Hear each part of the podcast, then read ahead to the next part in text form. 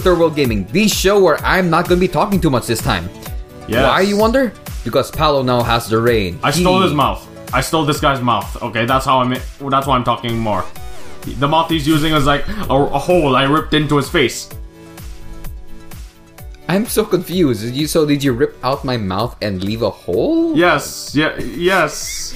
And then I filled up that hole. That I filled up that hole and made my own hole, which is like you know just a, a perfect circle, a small perfect circle with a diameter of one centimeter.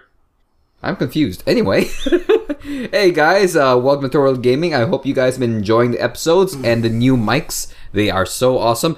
Except the time we got retarded and didn't understand what to do, and now Zhao's here to help us because he's the Linux guy when we don't understand anything but computer makes video game. And yes, apparently our apparently our microphones got into a mutual misunderstanding. Is that like between Russia and Ukraine, or Uh, like, like think of like think of a think of a girl, girlfriend and boyfriend in weird situation. They were ready to file an annulment on grounds of psychological incapacity. Yes, and yes, they were. And the thing is, they weren't even married. So let's take things back up. I mean, right now we're going really crazy digital. Let's take things back analog. Because Yeah. that is the topic for today. Analog games. And who best to talk about it than the older one? Me. Yes, because yes. And today I start the interview with the first question being the obvious question: What is an analog game? It's not digital. Expound. Uh, analog games are generally games you don't play on a digital device. You generally, it's an analog thing. You can, uh, a good example is like simple sport, I mean sports like soccer, basketball, that you actually play in real life. These are analog games. Uh, when it comes to other things, I mean, it could be like board games, cards, a simple game of tag in all technicality is an analog game. But of course, one can simply say it's just not digital. okay. Wait, So- so, so theoretically, dude, we could like sit down and talk about the upcoming basketball, like the upcoming NBA season, and we'd still be third world gaming. Uh, essentially, because that is, I mean, third world gaming, as we said in the first episode, it's about gaming. I mean, this is not just video stuff. This is gamings of all sort.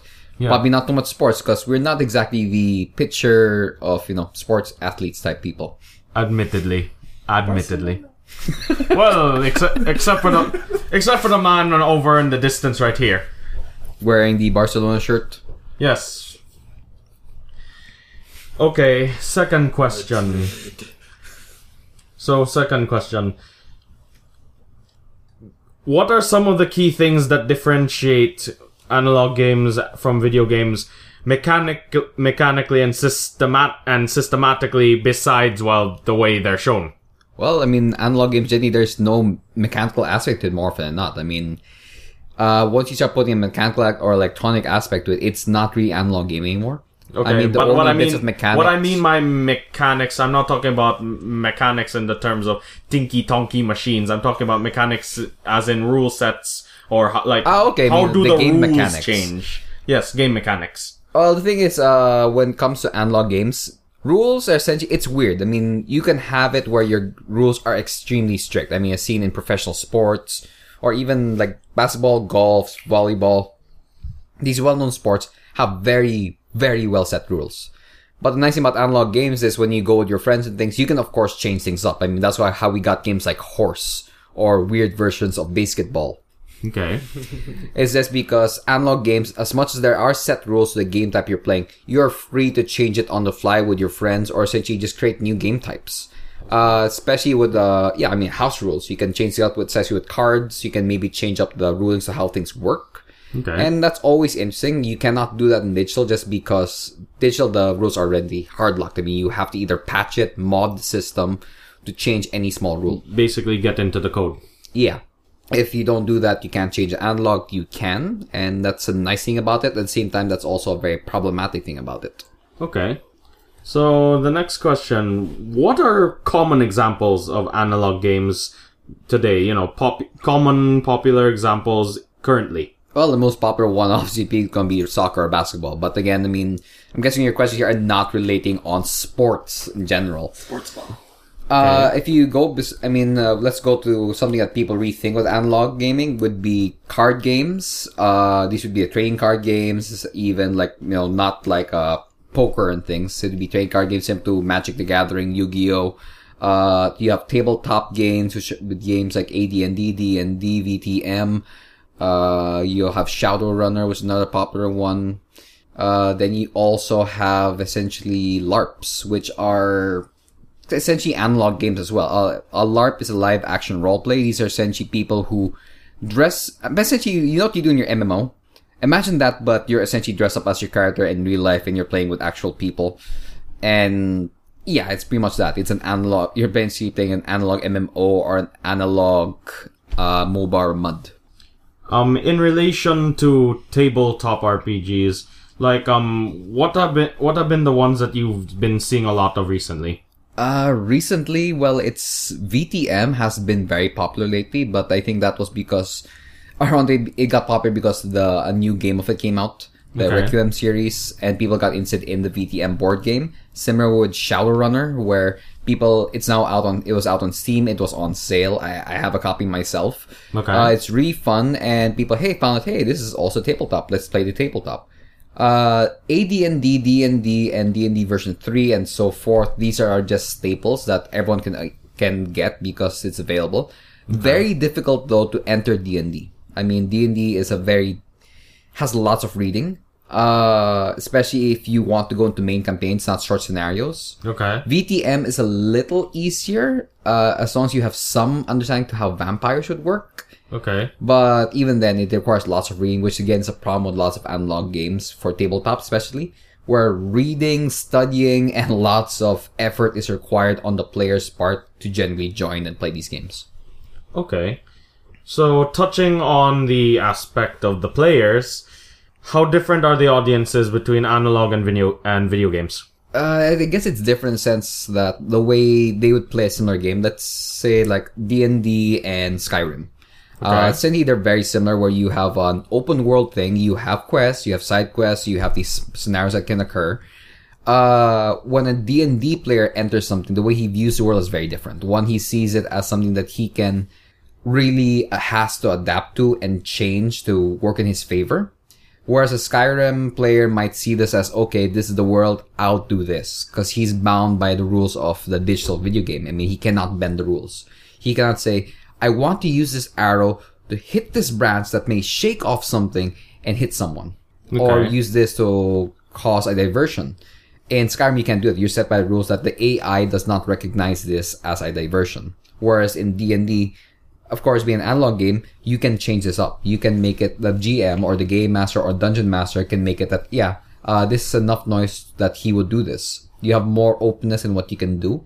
Whereas in Skyrim games, it's very well tunneled. You really only have one way to go through this. I mean, people say there's multiple ways, but honestly, if you compare D and D to Skyrim in terms of what things you can do, D and D has a lot more options. But same way, D and D has more options to mess with you and probably kill you versus Skyrim. Okay. So there, I guess that's one way players see it. One has the idea that I have to do lots of things and see all my options. Yes. And the other one's like, okay, these are my three choices. What do I choose? So one so one looks at the at everything he has for him and the other one goes straight into it knowing that there are things to be assumed. Yeah, I mean, uh, for like Skyrim, you have the stealth option. Yeah. You have the head-on option, and then you have essentially Magicka. So would you say that? So would you say that with video game that uh, with the video game audience, they're more they'd be more pro- prone to going into a game with the with certain assumptions. Uh, yeah. I mean, both will go into games with certain assumptions. Uh, when you bring an analog person to a video, same with a video guy to an analog, they have certain assumptions and they have this idea that it should be done this way. in regards to how to play the game. yeah. Okay. And also in the way I guess they may consider a game more fun or the other because of those same limita- those same things. Uh, yeah, I mean, I don't want to think analog and digital are genres in themselves. They're just a different way of gaming altogether. I I I, just I a honestly don't. set of platforms. I don't see them as uh, different genres solely because both are just that big. Yeah, I mean, they're own for me they're just different ways. platforms. It's Yeah, an analog platform. They're more like I'd yeah, they're more like platforms or or super categories than they would be genres. Mhm. Okay, in relation to the differentiation between the audiences of analog games and video games, in what ways do these audiences overlap or relate to each other? Well, that's generally in the games they play. I mean, uh, uh, most analog games do have a digital counterpart.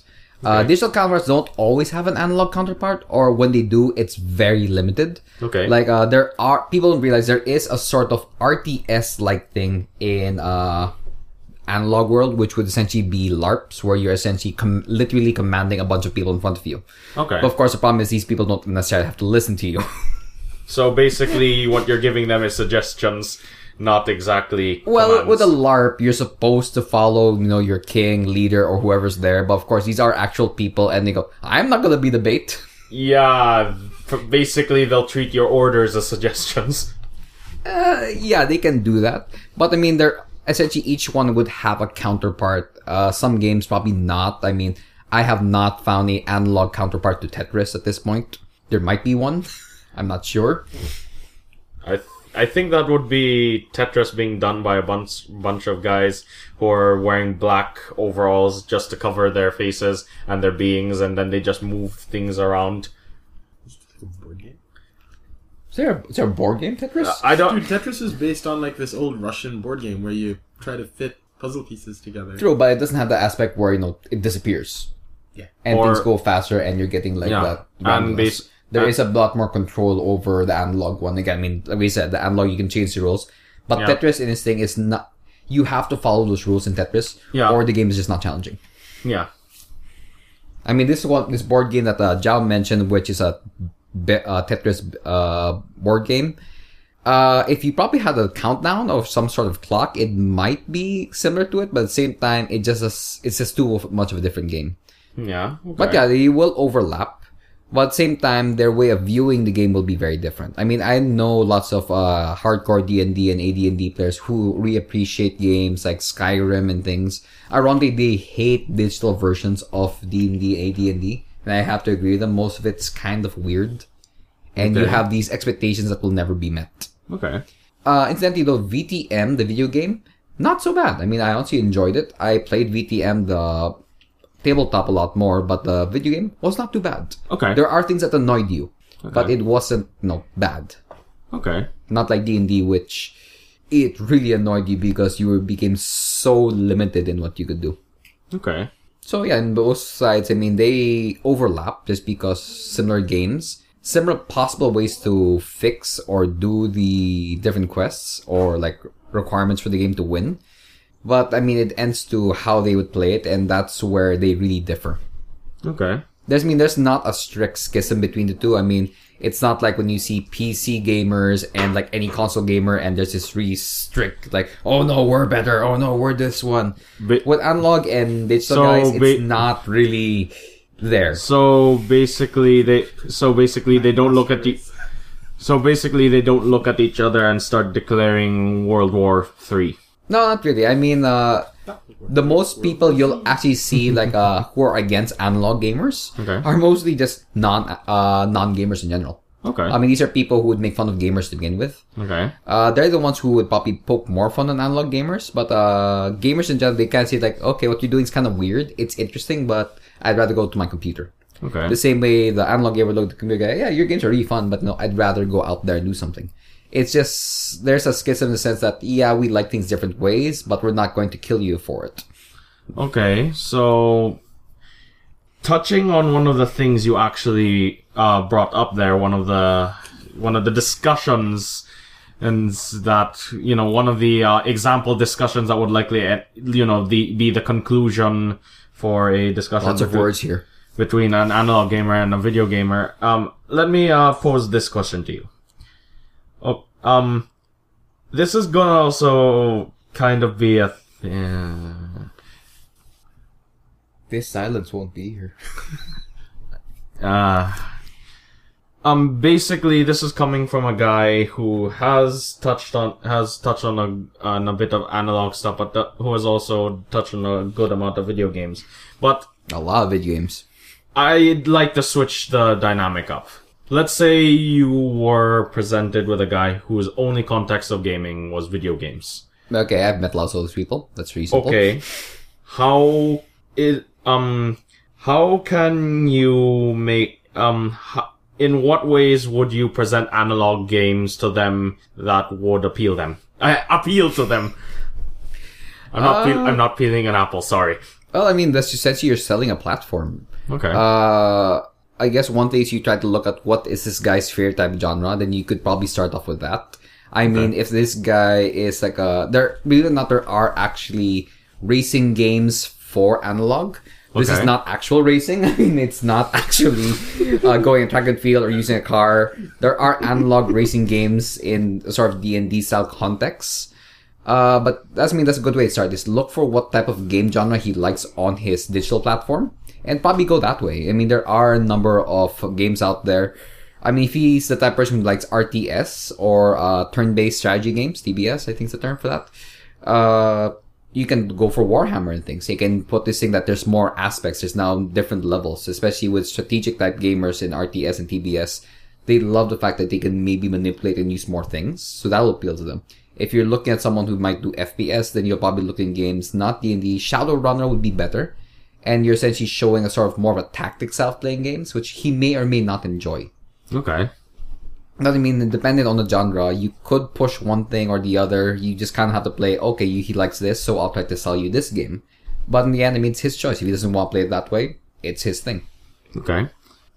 Well, th- well, thank you for the interview. The reason why we're doing this interview right now is because we'd like to touch on more analog game content down the road. We're physically going to touch on that, and we're probably going to play a few games Yeah. and actually get used to this. Yeah, or, you know, get back into stuff because quite honestly, it's been a while since I did anything analog.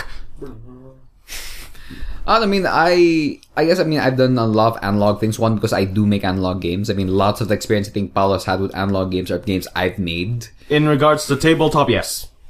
In Then, regards uh, to tabletop, definitely yes. Then, well, you played you played Magic. Did you also play Yu-Gi-Oh, or did you just play I Magic? played and I, I played a lot of Yu-Gi-Oh. I played I could say a lot of Magic, but these but uh, as of the past few years, it ended up being me more often than not collecting cards more so than playing them. I still have the cards. I still have deck ideas. I want to put them into practice. The only reason why I haven't implemented them is because, well, finding people to play with. Actually, that's also one thing that's a little problematic with analog gaming. Uh, this is actually finding people. Uh, the reason why that's actually a th- problem, I think, is it's expensive to go into analog games. I mean, people think it's pricey to buy a play- PlayStation 3, Xbox One, PlayStation 4, uh, A good gaming PC. good gaming PC. You're investing what a good anywhere between thirty to sixty thousand for a really nice setup for different things Yeah. Uh, and analog gaming, hey, you're just buying this one deck, you're just buying one. No. Uh, in reality is analog gaming, especially when it comes to trading card games or the figure games. Trading card and figure games are actually Oh, they going to be, be very insanely expensive. expensive if you want to win. Or if you also want to like uh, refresh your, if you want, especially for those who want to constantly refresh their content, Oh yeah, because when an update comes for these things, you're paying a lot of money. yeah, we're talk, yeah, um, as you a cannot just go to the online store and say, "Yes, I want these set of cards." or or go to or go somewhere and say, hey, I would like to make an update. I'll wait for an hour. Uh, there is no DLC.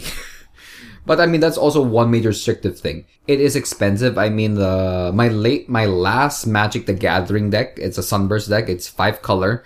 Uh, I am running about, oh, let's say about twenty lands of my forty cards left. About thirty of them are legendary card, are essentially legendary. They're gold cards, and the others are rares. that thing easily cost me a lot more than you know my first gaming setup. Oh gosh, then I don't know how you're gonna feel about this. A lot of those cards can actually be gotten for much cheaper now than when you got them, I think. Nah, that's normal. I mean, Yeah. it's old. Oh yeah, that's oh yeah, that's another thing. At least with t- uh, trading card games, economy, like the real world economy can you know shift in a blink in the blink of an eye. oh yeah. I mean, but I guess that's another aspect of it. I mean, the collecting thing, which Yeah. you can't really do in uh, you know video games. I mean, sure you can have in Steam the trading cards, you have the achievements, you have these other or things. you could pl- or you could play a game like Hearth like Hearth like Hearthstone and um the any of those uh uh Ma- Magic 2014 2015 Planeswalker games but the thing is those games they they have an upper limit to their card pool like after a certain point you pretty much unlock all the cards there Yeah, and that's also a limitation with video games. Nothing nice thing about how I sell to people to play analog is there's essentially limitless expansions with analog. Yes. Because, uh, well, I mean, we've seen this in video games where there's commu- anything that's community supported with mods, other things, really expands on the universe and makes it, you know, nearly immortal. Yeah. I mean, you can see this with Counter Strike, which still has many mods, skins for, coming for it, and Yes. even Skyrim. I mean, Skyrim right now is what a two, two, three year old game at this point. yeah but it's still And part of the top 10 selling games on Steam Not just that, I mean, have you seen the mods for it? It make it gets to the point where if you play vanilla, you're missing so, So much. much. And we see this a lot when it comes to analog games where if you want to add something new, Yes. we can add right away. And Yeah. also And there's no real barrier to the modding. there's no yeah with analog there's really no barrier to adding new content all it requires is one guy the will to add stuff into it and basically the desire to put to see it put into motion Yep, I mean the only limitations you get in the modding world in analog stuff is getting people to play your game. yeah I mean, that is the hard part there, especially you have to make sure you know what you're doing. And people don't realize this, but making a board game, or, I mean, not a tabletop, literally a board game, Yeah. and affecting any small rule in the current board game, changes everything changes everything, and it's not the simplest thing. Uh, it's something I actually told a lot. If you want to learn how to make games, try making a board game. It is very difficult. or Specifically a board game because that one has a bit more set rules versus like tabletops and Magic the Gathering type game or trading Yeah. card games which have some weird. It feels like you need There to be a lawyer to play that game sometimes. which one Uh, magic Mag- like trading card games like Magic the Gathering. Seriously, have you read the lo- have you Let's read the rule books? They're crazy. at, at a certain point it feels like one you're a lawyer two you're a scientist three you're basically a priest no, you're pretty much a lawyer. No, no, Seriously, all I- the terms used. It's no, crazy. no, it's like no. When I look at the entirety of the experience, you're basically a lawyer, a scientist, and a priest all in one. Uh, sort of, but I mean the big part of it being the called the lawyer's game. Sometimes is remember that card Time Walk. Yeah, um, the lawyer part actually comes into play a lot when trying to uh, hash out rulings. on How- the text on the you know, cards. Yes, Because that was translations, uh, implementations of the translations of the rulings of text on cards can be. It was kind of confusing. I mean, you, your, did your brain die when you first saw Planeswalker?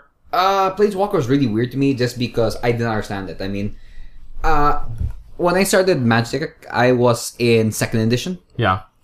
My my, my giant growth cost me two forests back then, Okay. not like how it cost one. Yeah. So from second gen, I went to third. From second edition to third edition to fourth. Then I went on hiatus for a long, long while. When I came back, suddenly there are these things called equipment, which I did not understand. There was, yeah, there was these. Like when I killed something, why is that still there? Oh, it's equipment. What does that mean? It- then then I went on hiatus again. Then I came back. They're now planeswalkers. Oh, what are those? Oh, it's like they're players, but they're not. What does this mean? so your brain didn't go dead. No, it's just like I could not understand it because there was no rule books, and essentially Okay. people I played with just made the assumption you knew it, Yeah. which kind of bothered me also. I've yeah, and that was also during the time where I Oh yeah, one thing I hate about analog gaming versus digital. What? Analog has no tutorial. unless I play tutorial stages a lot. unless some unless someone actually bothers to go into the details. No, that's not really a For you. tutorial. I mean, you can't just like uh, bug this guy yeah, all the that's time. called Like, an- teach me how this works. Yeah, that's called Can an- you repeat that? Huh. That's not a tutorial anymore. That's an instruction section. Yeah, that's why. Uh, and that's also another hard part about analog games is getting into it. I mean, like I mentioned for D and D, AD&D, and things, there is a lot of reading, A and of I am reading. not kidding you. There is a lot This of is reading. and this isn't lore, is it? It's lore and it's also game mechanics. Everything. How much of it is Uh, game mechanics? Not enough. It's uh game mechanics. There's just one book on game mechanics. It's not that thick a book. It's just I think about thirty or forty pages. But it's not enough to get to really get into it. No, I mean that just tells you what you could do and how to do it essentially. But the big problems like uh, when a GM has a scenario, like uh, when I used to play with my dungeon master back in high school, we'd be doing, we'd be reading a lot of things. Okay. It wasn't so bad. I mean, it got worse when I tried one in college where I was handed a reading of about 28 pages, Yeah. font 12, Okay. uh, Tahoma. Okay. It was a lot of reading and it was pure text that Okay. built up the city, that built up the quest, that built up everything. And then you're trying to read this all, and if you don't read it, you will get lost in the game. And there'll always be this one guy who might not read through everything and just ruin everything immediately. Okay. And you just feel so annoyed and so frustrated. Worst part is if there's actually a plot hole and the DM mixes, hmm. misses that. A good DM or a good GM can fix it on the fly. Most people cannot, so you end up having a hung game essentially. Like the game essentially crashes on you. Where the, Okay. G- where the GM DM's like, okay, guess what? We have to stop. Why? I have no idea what to do now. Stop. Let's reconvene somewhere else, and I get this uh, things back in when I get things back in order. That happens, Okay. and that's also the problem of having something so moddable essentially Okay. which annoys people further because you don't really have that in the game. And if your game kind of crashes that way, okay, either this a patch will come out soon or you just play something else. Well, it's really easy. Not Okay. like uh, tabletop games where you're kind of investing so much effort to go into this. I mean, uh, you can't go to like a net cafe to play a tabletop game. I mean, you can't even go to neutral grounds here to really play, you know, tabletop games in general. I mean, it- yeah. neutral grounds is really meant for it's ironically it's not very neutral i mean you have to go there for magic or you go there for Clix Um, most these days, I mostly see the guys in neutral grounds either playing Vanguard or MTG. yeah but that's why it's so it's not really neutral because if you try playing something else right people give you weird looks It's either they give you weird looks or there's just no one to play with. yeah and they have this thing that looks like they're telling you to leave you end up becoming the weird guy among you know what people consider the weird people Okay, did this did this happen recently? Uh, not recently at all. I mean, uh, I experienced that, I think, back in 2006. Oh, where we just so- needed a place to sit and we kind of, hey, neutral, this, uh, neutral grounds has some table set. Okay, let's go here. Then I, I want people kind of give you a weird look to, you know, we need, can you guys, like, finish up whatever this small thing you're doing because we need to have, to play a magic game. Because, like, the tabletops I play, we don't have a dungeon board Okay. we just have our sheets. Uh, Okay. This is actually a game I made, but even when I played some of my friends, we don't have actual boards or dungeon things just because we don't need it. Just sheets. We just kind of need the sheets and the dice, and we're fine. But if you're not into this, you just see a bunch of guys with bond paper rolling dice in the middle. Okay. I mean, I remember once or twice when we played this in college where uh, I think it was a teacher or someone else thought we were gambling. Really? Well, you see a bunch of guys going around the table and everyone's rolling dice. Yeah. It kind of looks like it might be something else. Really? Gambling? Eh, gambling was actually a thing. Uh, even happened back in uh, my high school days where we play with cards and people thought we were like doing some poker or something because Okay. we park got the cards out. Uh, we used cards mainly because we could not get the proper dice, so sometimes we had to use a weird card system. Okay. Uh, I had my own version of the card system. It did not work well, but it worked better than using just six sided dice. A D6 system is really, really bad. You really need lots. That's what you saw when I up the things out. I had like Yeah. I had D4s, D6, D7s, D4s, D8s, D7s, D9s, D10s. I had D12. You had all the dice. D20. No, I didn't have all of them. I had a good lot. Most of the dice. What dice were you missing? I was missing a D2. I was missing a D3. I was missing a D5. I was missing a D15, a D21, a D60, a D100, and a the D100 though was almost a joke. Uh, Okay. Uh, I've only ever seen a D100 used once. How big would the D100 be? Uh, it's not really that big. It just feels like a golf ball. Essentially, what there you have to roll it in a very special place, or it'll just never ever stop. This this is news to me. I have not. I've yet to see a D100 at all. Just imagine a big golf ball. It's pretty much the same thing. Uh, with numbers, Yeah. so it's bigger than a golf ball by at least a sli- uh, small bit. Well, it has to be bigger because if it's not, it'll just literally keep on rolling. So how do you how do you tell which number is the one that came on the on the roll? What's on top? Like any other dice. Okay, so it's angled that so the numbers are angled that way. Yeah, it's, I mean, it's still flat. I mean, the the only ones that look weird are like the D3s and the, well, D2 isn't bad. The D3 and the Yeah. D4 look weird. How does the D2 look like? The D2 is called a coin. Yeah, that, I was expecting that. I was expecting that. Uh, but funny enough, there is a D1 also. The D1 is almost a joke dice we use. It looks exactly as a D2. It's just like Everything's the same. yeah. Couldn't that also just be a ball? Uh, Because it's just one. Well, no. I mean, people would say a circle is, or spheroid is multiple sides. Yeah, but, But uh, I mean, the D1 is just used for like unavoidable injuries. Essentially, you got stung by a hornet, or you got this thing, or you fumbled. Uh, so it's did, very rare. That it's more of a joke dice. We don't really use it. The most Okay. common dice we use are D4, D6, D8, D10, D20? and D20. Uh, D10 being the most commonly used one okay? because we use a D10 system. I use a D10 system. I don't like the other systems because because I find them unfair. Which is also another Okay. problem also with uh analog things is there are lots of systems and you can't really jump to one game to another, especially if their systems different. okay. Even the character sheet. I mean, people thought like uh jumping from Skyrim to maybe another game like uh wasn't what would be a Skyrim S type game in terms of open worldness. In terms of open worldness, Uh, Far Cry. Far Cry with that. Skyrim and Far Cry, you kind of get an idea to how to kind of work both because it feels really similar. Yeah. But if you play like uh, a AD&D or D&D and jump to let's say VTM or Shadowrunner, it's like a completely different system. Your sheet is so different. Everything is so different. You have to relearn everything. and the die. I assume there's also that also affects the dice systems. It could because there are different dice systems. D10 is the most popular, but no, there's not only D10. There's also D20 system. There's a lot of other systems available. D6 being the worst, but D6 was just popular because no matter where you're in the world, you'll generally find six-sided dice. Yeah. I mean, if you tell people there's more, there's dice that's more than six-sided, most people are just like amazed by it. I mean, when I showed people my like D10s or other things, they're like, "Wow, what is this? This is Yeah. so cool." like, okay, Yeah, that tends to happen. because I mean, all they see are dice they see in board games, which is like six sided. Yeah.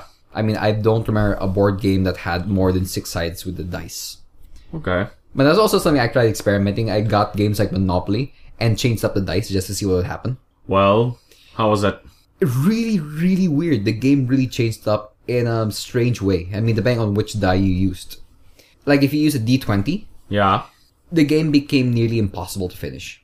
Because uh, You'd literally just be running all around and you'd go through ghosts so many times over. It be- you had to drop the money you'd be getting or you just end up too rich. okay. Then we try to do a D4 system. It's like the fastest way to end the game.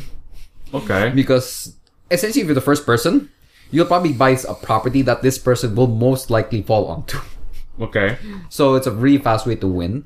Uh, using a D10 was interesting. Mainly because uh, D10s, of course, are 10 sided, but a D10 is 0 to 9 in value. Okay. So you could literally go nowhere. You could go 9 or you just not move. Okay. and add an interesting dynamic in the fact that you know sometimes you want zero because yay I'm safe I don't have to pay I don't have to pay this thing Yeah. but the thing is we also made that if you were on someone else's property and you paid zero and you're zero you're essentially staying another night so so that one added the most interesting dynamic to it Okay.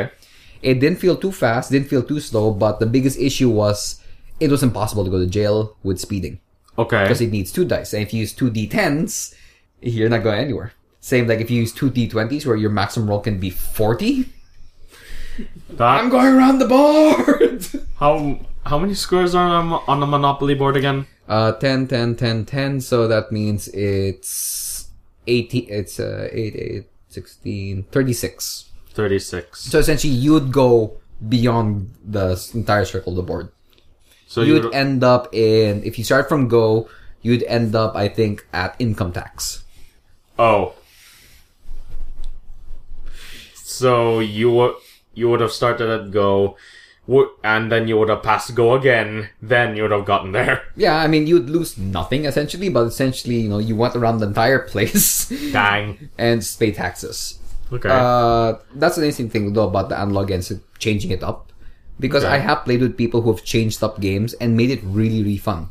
okay. But of course, there's a reason when I made my game that I had to figure a way to get people to play. Okay. And the easy way I found out to make uh, my game more playable was I removed lots of effort from the player side when it came to learning lore and learning how the game works. I just basically gave the basic understanding that okay, do this and this, and I'll explain to you as you go. Okay. It's not like in other games where people kind of get annoyed with you if you don't understand what you're doing. Okay. But I mean, I did that more because I want to play my games and there's no one here. Okay. So I might make it simple enough. Which is an exact reverse to how when I play video games, I think uh, Bodega remembers this where when I introduce some new game, I'm essentially putting it at the highest possible difficulty immediately. I mean, when we played uh, Battlefield Vietnam, oh yeah, this is Battlefield Vietnam, first time we're playing it. I'm like this. Let's see, difficulty. Should I make it 100? No, no, no, it's a little easier. 95%, okay. Enemy numbers. Eh, 1 to 10 should be fine. And let's go to this hard stage. Okay, guys, go! And essentially, I, they just kind of figure, oh, okay, so I pick a class, and why are there so many of them? I still remember boxing. Dude, the bots are too accurate. Of course not. They're not accurate at all. How are they killing me so quickly? Or they're like there are 40 of them shooting at you. I mean, statistically, one of them's going to hit you. Somehow this is reminding me of the of that recent time I was playing with AG and TJ. I think that was a few months ago. Came back. First thing I decided to do. You know what? Let's start this first game that we have had for Vietnam in a long time with 90%. And as many bots as I could possibly put in the map. And How'd we were only three guys. So, so how'd that go? We didn't take a thing. This was Irving, mind you. This was Irving. It was Okay. horrible. It was horrible. I mean, that's a little nice thing with some vo- some of the Battlefield games, at least the older ones I enjoyed, was you could sort of mod it a bit more.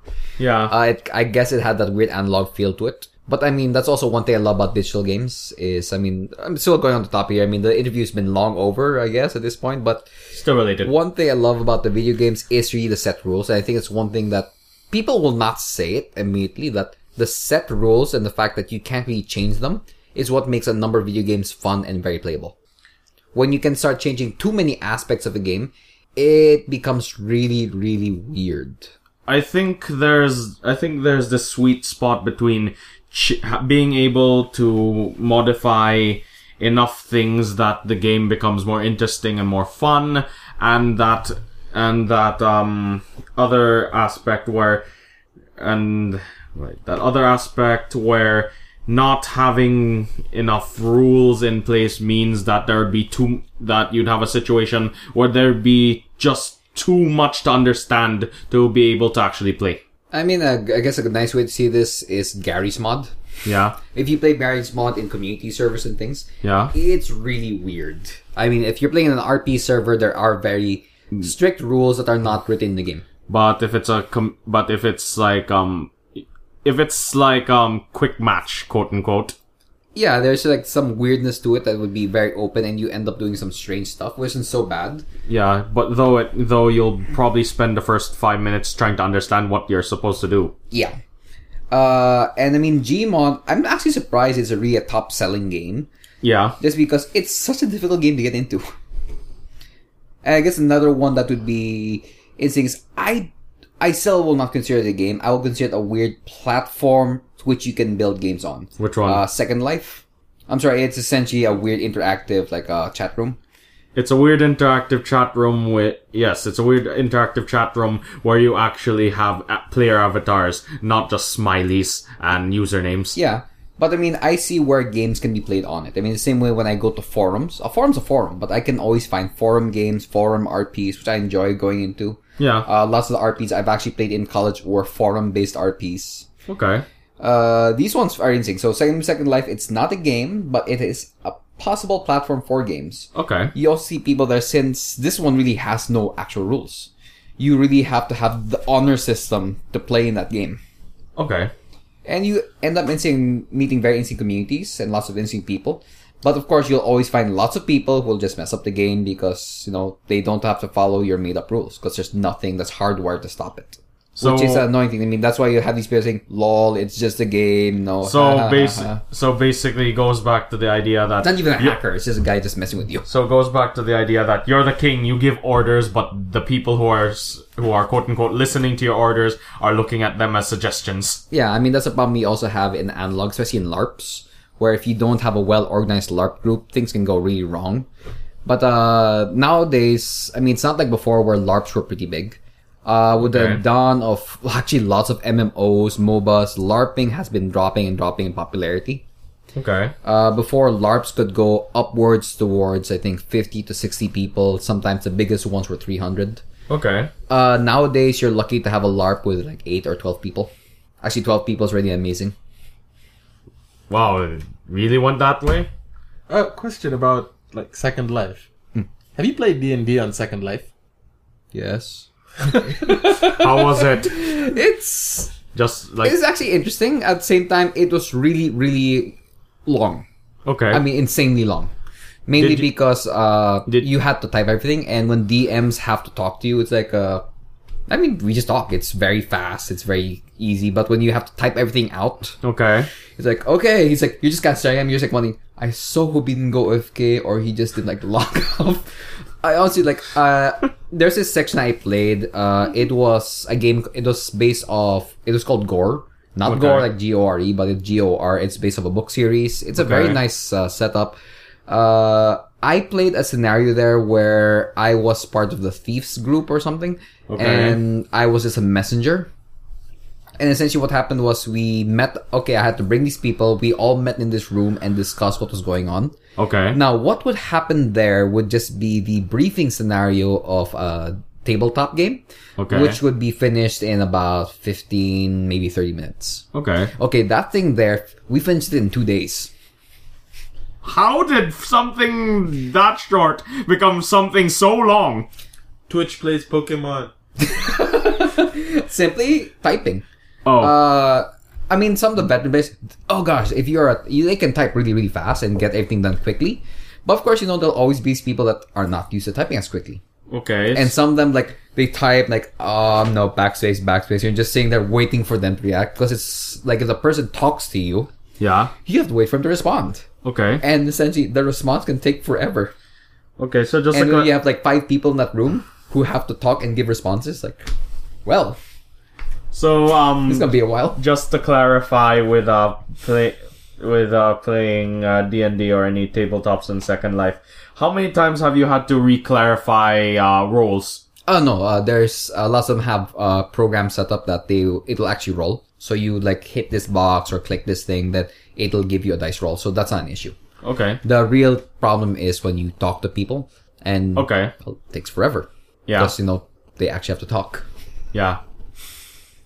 What- and I mean what- it, it sounds funny, but the fact that you have to type it all out, especially Yeah. with how D and D players play and how most tabletoppers think, Yeah, that's we pretty want long. to really build a nice atmosphere. It's not simply us saying, "Oh, character." We're just saying, "Oh, hey man, how are you doing?" Blah blah. No, we'll talk with an accent, and sometimes we'll even add like settings and different things and Uh, gesturing. and you'll pretty much um t- put the your gestures, your move, your gestures, tone of voice, change of intonation. Ch- Yeah, we put all those little things there to make know, it more immersive.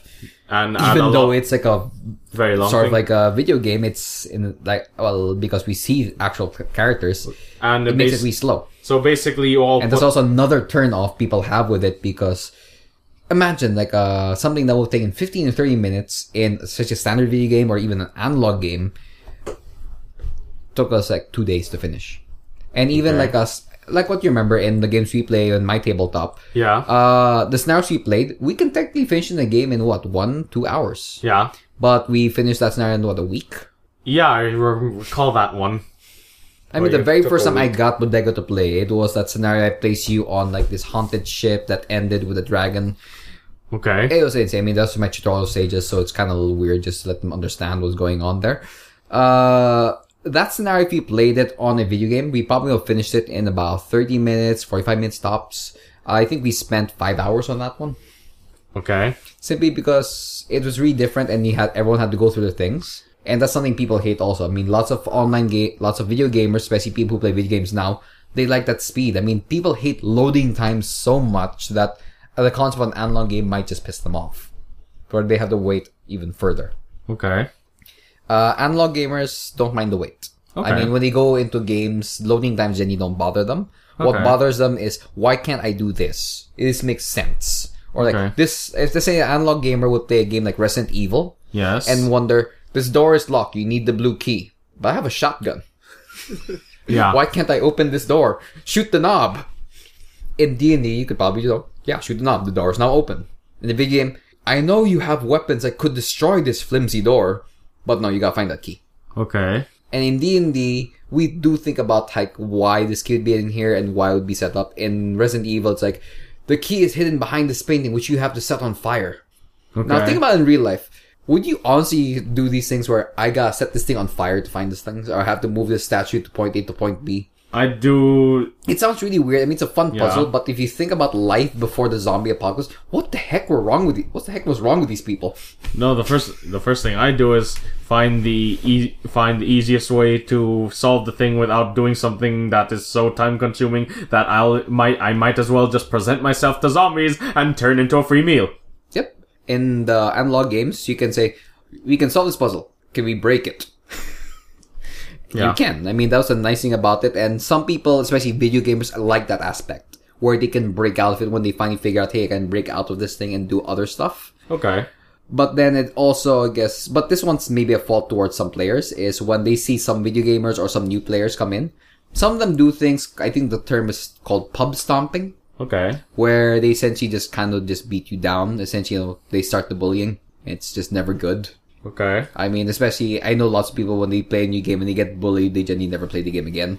Yeah. And that's never good, especially with analog, which has been getting thinner and thinner. I mean, it jumps up in popularity every now and then. There have been times it's become very popular, especially back in 2008, 2009. For some reason, it became really popular again. okay. Then it started dying down again. okay. I'm not sure why, but I'm hoping it'll go back up again soon. Uh, they're still fun to play. But, Yeah. uh, heck, I mean, uh, what do you guys think? I mean, we've been talking a bit about Alan games. What games do you play? Do you play train card games? You play Billboard? I mean, the, not Billboard, uh, uh We should make a billboard game. we should find a way to make a billboard game. I mean, sure, we need a lot of space, but that sounds perfectly interesting. Let's do Billboard Tetris. We're gonna put some guys there in black hiding. But yeah, I mean, let us know what games you play. Let us know like what you think about analog game versus video gaming. Do you like the fact that rules can be bent? Do you like the fact that, or do you think rules should be very strict to make the game more fun? Uh, let us what you, let us know what you think in the comments below. And may- maybe if you want, you could also give us suggestions on certain topics regarding analog gaming that we could talk about. And of course, uh, check out the other shows in channel14.com. Check out Third World Linux, the Star Sunstar, the Sunstar Weekly not- not Weekly Wars Podcast, right? Sun.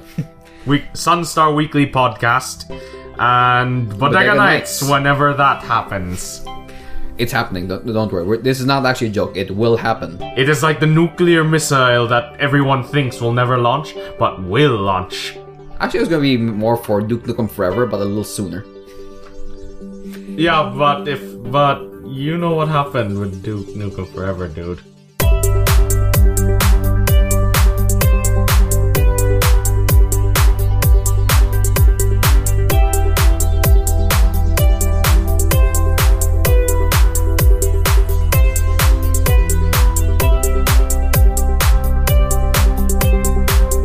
Yep. We enter the off tangent section.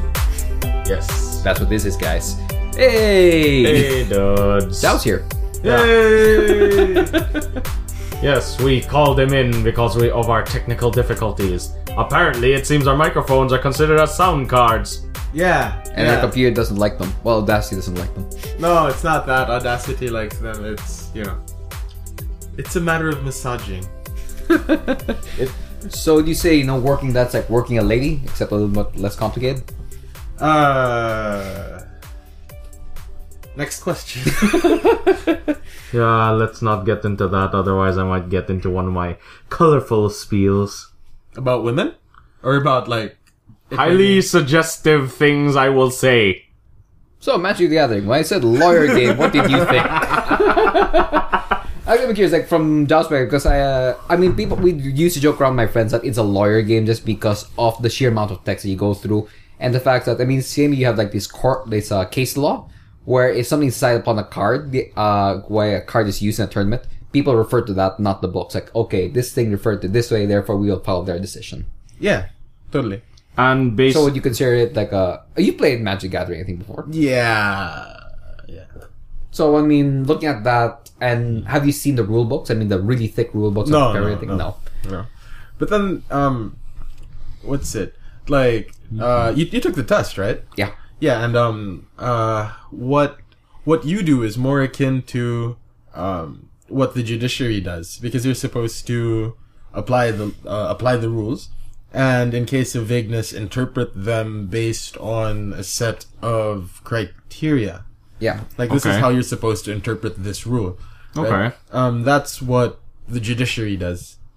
Okay. Uh, so, like when you come in, whenever um, whenever one of their players, whenever one of your players puts his hand up and is like, "Hey, we need a decision. ruling, yeah. we need a, we need a ruling."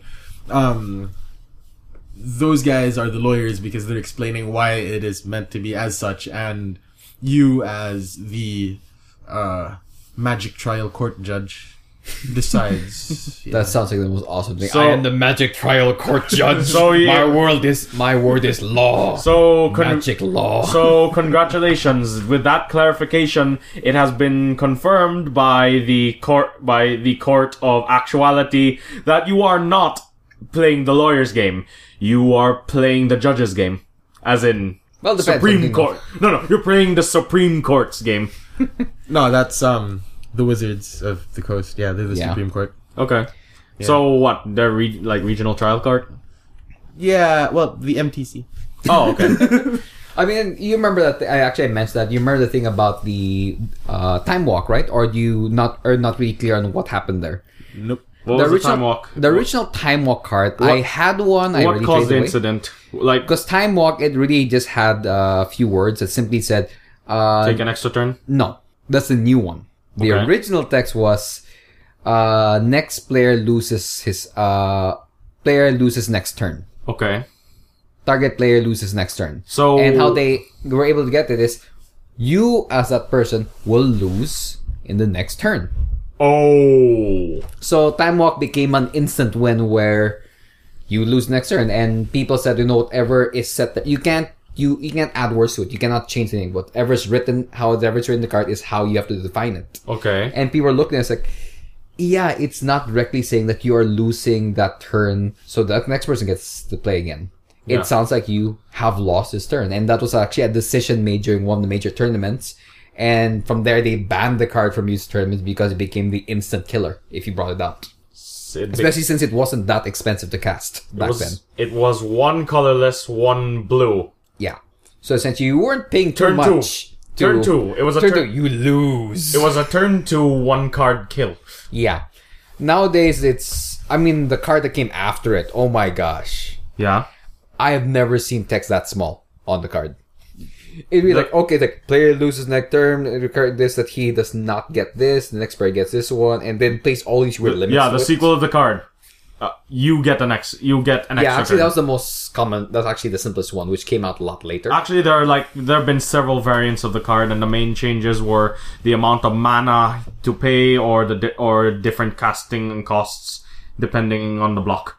Yep, and I mean, that really, bo- that really bothered him, especially when it came to words like destroy, annihilate, all these things. They really had to have definitions for them. Yeah, because yeah, the thing is they don't they don't use the word destroy anymore when it when referring to destroying a creature. It's called it's kill now. Yeah, because when they use the word destroy, they try to say, no, no, this is not killing you, you're not destroying it, meaning the card should be removed from play. Yeah. So a lot of these weird things happen, and gosh, the amount of No, no, remove from play- changes Um, re- remove from play was also changed to exile. yeah, really, there were like so many words, and Yeah. this was just because of people, you know, playing the vocabulary game. Like, no, no, it doesn't mean that; it Pe- means this. And if Who has the Who has the final say in what words mean though?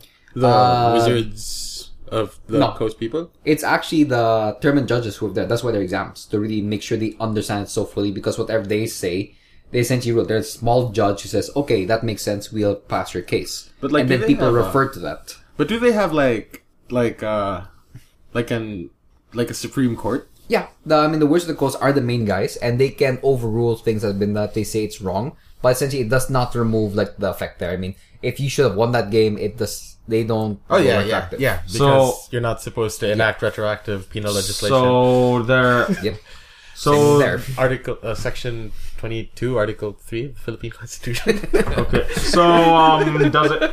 Don't quote me on that. So are there times where are there times in tournaments where judges will will like if they see a situation similar to a previous situation involving the same cards, they'll invoke a previous ruling? They generally have to because if you do that, you're going against another person's ruling, and that gets really, really problematic. I want to see how these rulings are worded. Uh, it's they're pretty thick books. I'll put it this way: they're pretty thick books. Yeah, I want I want to see how these rulings were worded.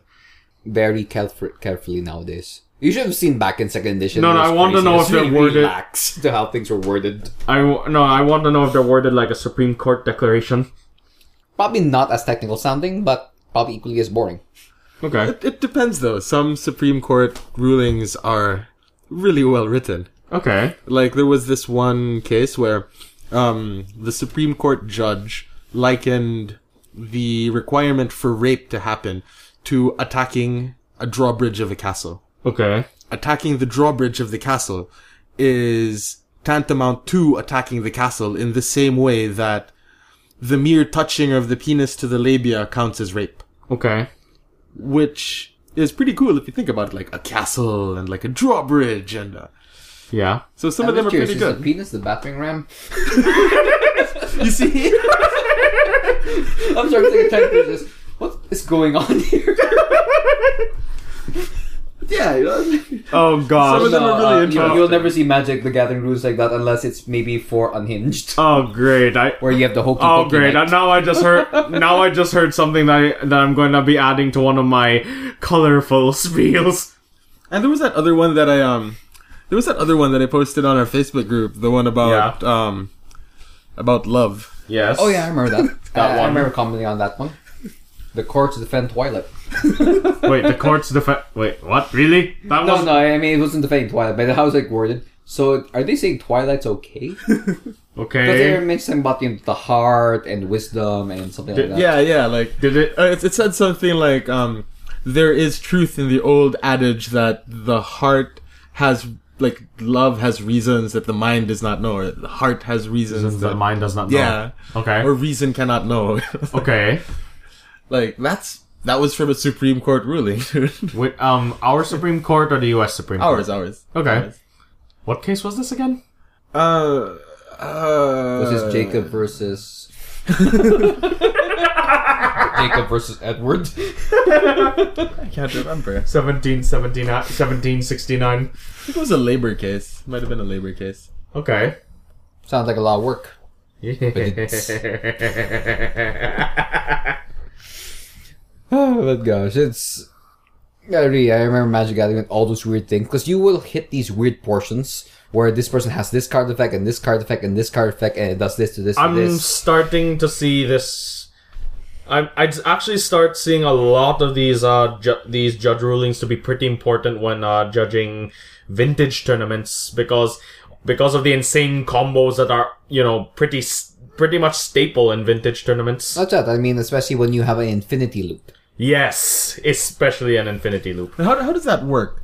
Like, are there um, are there sets of rules depending on the um, edition that you're playing?